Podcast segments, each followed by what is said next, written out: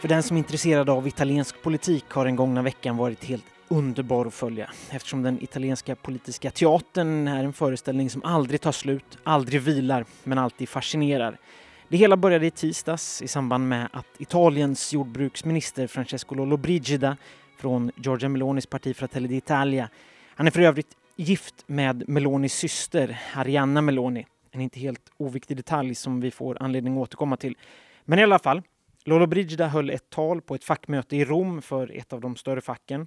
Han pratade då om en fråga som ligger mig varmt om hjärtat och som är ett återkommande tema här i tidningskrönikan, Italiens demografiska problem. Lollobrigida pratade då om det faktum att det inte föds några barn och att det här kommer att bli ett problem för den italienska arbetsmarknaden. Det är såklart en underdrift på flera sätt.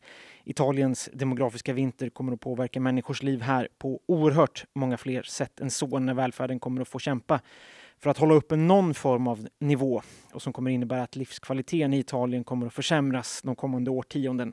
Med det sagt, Lollobrigida attackerade det här temat med att hemfalla åt den av extremhögern så uppskattade konspirationsteorin om att det pågår ett folkutbyte där vita kristna europeer ersätts av svarta och muslimer. Dagen efter hade till exempel La Repubblica rubriken Försvaret av rasen. Le Grand Remplacement, det stora etniska folkutbytet orkestrerat av en oklar elit, mer eller mindre planlagd, har de senaste åren varit grunden för ett otal antal terrorattacker som till exempel Breivik 2011. Lollobrigida sa att Italien inte kan vika sig inför det här etniska folkutbytet utan måste istället börja föda barn igen. Annars kommer den italienska etniciteten att gå under.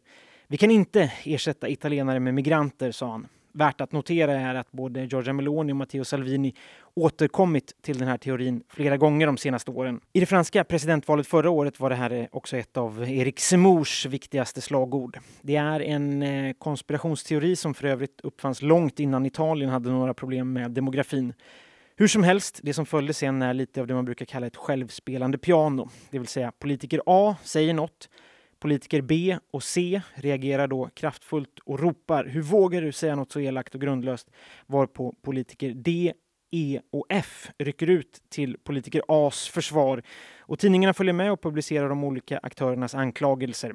Dagen efter är det politiker Gs tur att säga något skandalöst och så börjar allt om igen.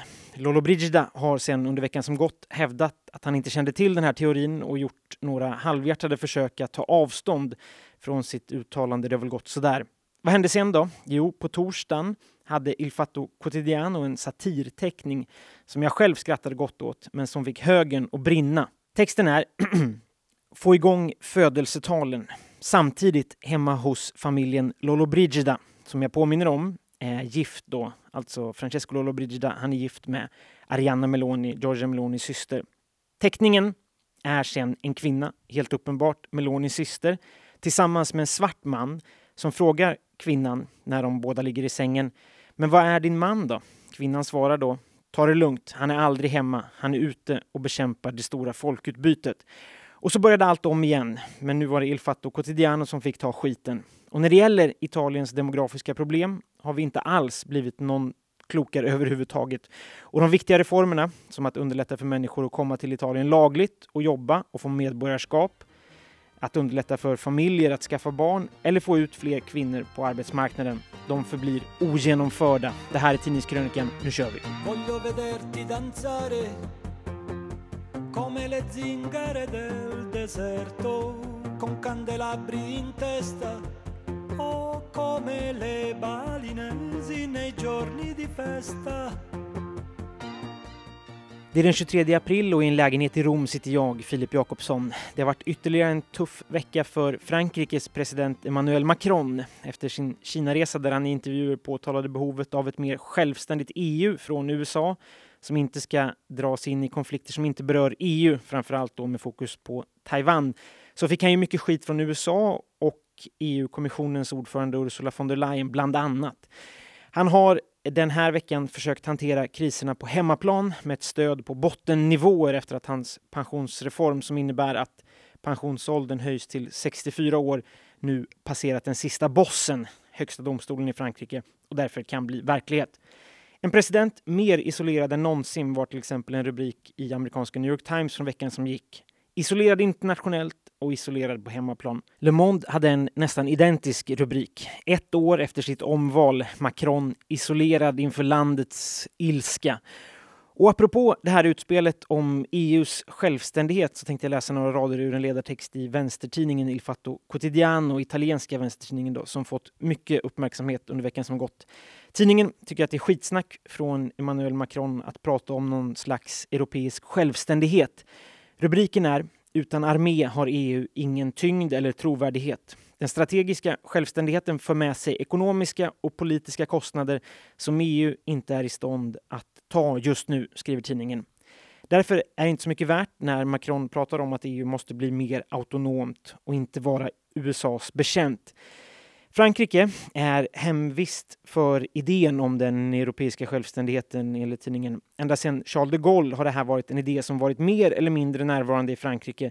Och under förspelet och inledningen av kriget i Ukraina var det Macron som ville ta plats som medlare mellan Kiev och Moskva. Men om EU inte har en egen armé så kan man inte heller räkna med att bli taget på allvar vid ett förhandlingsbord, skriver tidningen. Nu mer än någonsin är den gamla kontinenten i stort behov av Natos och USAs beskydd. Och det är också i den kontexten som Ursula von der Leyens besök hos Joe Biden i Washington i mars ska ses. Då hette det dessutom att banden mellan EU och USA måste stärkas.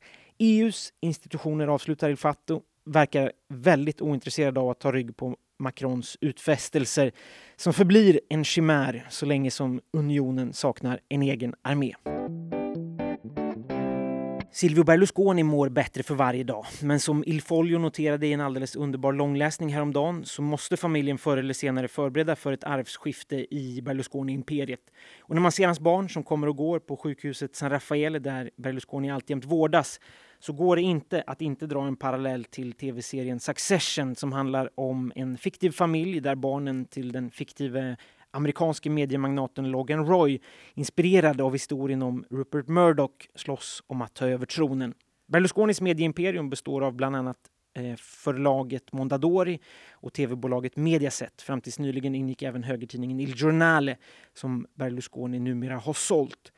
Liknelsen haltar kanske lite men Mediaset är inte helt olikt Fox News som Murdoch driver, eller ATN som det heter i tv-serien. Och Pierre Silvio, den äldste sonen, skriver tidningen, är inte helt olik Kendall Roy som ju ville förändra kulturen inne på ATN till att bli mindre polemiskt, mindre konservativt. Pierre Silvio har ju drömt om ett italienskt CNN, något som aldrig blivit verklighet. Istället startade Mediaset 2018 Rete Quattro, en tv-kanal för Meloni-högern skulle man kunna säga.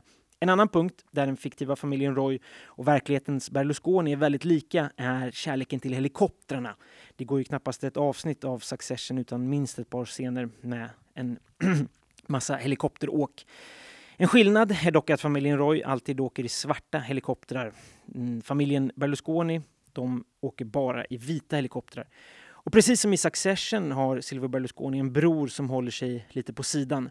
Men som alla Ilfolio pratat med i HBO-serien Succession handlar allt om konflikten. Konflikten om arvet, konflikten om makten och så vidare. I den berlusconiska verkligheten är konflikten helt frånvarande, i alla fall vad det verkar på utsidan. Och i Succession finns inget politiskt parti som i Berlusconis fall, Forza Italia. För det är egentligen där den stora arvsfrågan finns. Alltså, Silvio Berlusconis mitten-högerparti är extremt centrerat runt honom och det kommer med stor sannolikhet att erodera totalt den dagen han inte längre finns.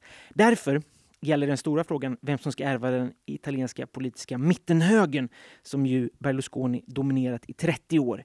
Och det kommer inte att bli något av hans barn. Idag firas världsboksdagen och det här uppmärksammar spanska El Mundo stort. För i Spanien står boken starkare än någonsin. Mycket på grund av att förlagen lyckats skapa en hype kring författare och att boken i Spanien idag är billigare än för 30 år sedan. Då kostade en bok lite drygt 2000 pesetas. Justerat mot inflation skulle det i dagens penningvärde innebära 28 euro. Väldigt mycket pengar alltså jämfört med idag. Tidningen skriver att den tryckta boken är den kulturella produkten som bäst klarat digitaliseringen och pandemin i Spanien. Alla trodde att vi skulle gå samma öde till mötes som CD-skivan, säger en författare. Men vi lever än. I Spanien läser enligt El Mundo 65 procent av befolkningen som tidsfördriv och ren njutning. Det är eh, 5 procentenheter mer än för tio år sedan.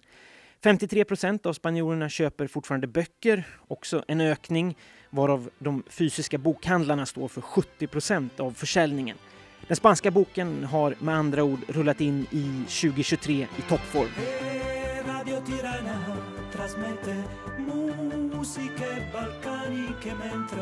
Danzatori bulgari a piedi nudi sui bracieri ardenti. nell'Irlanda del Nord nelle balere estive coppie di anziani che ballano al ritmo di sette ottavi Det var allt för den här veckan. Tidningskrönikan rullar vidare, kanske inte i toppform men alltjämt levande. Har ni frågor eller funderingar, tveka inte att höra av er till mig på sociala medier. Ha nu en riktigt bra söndag så hörs vi igen om en vecka.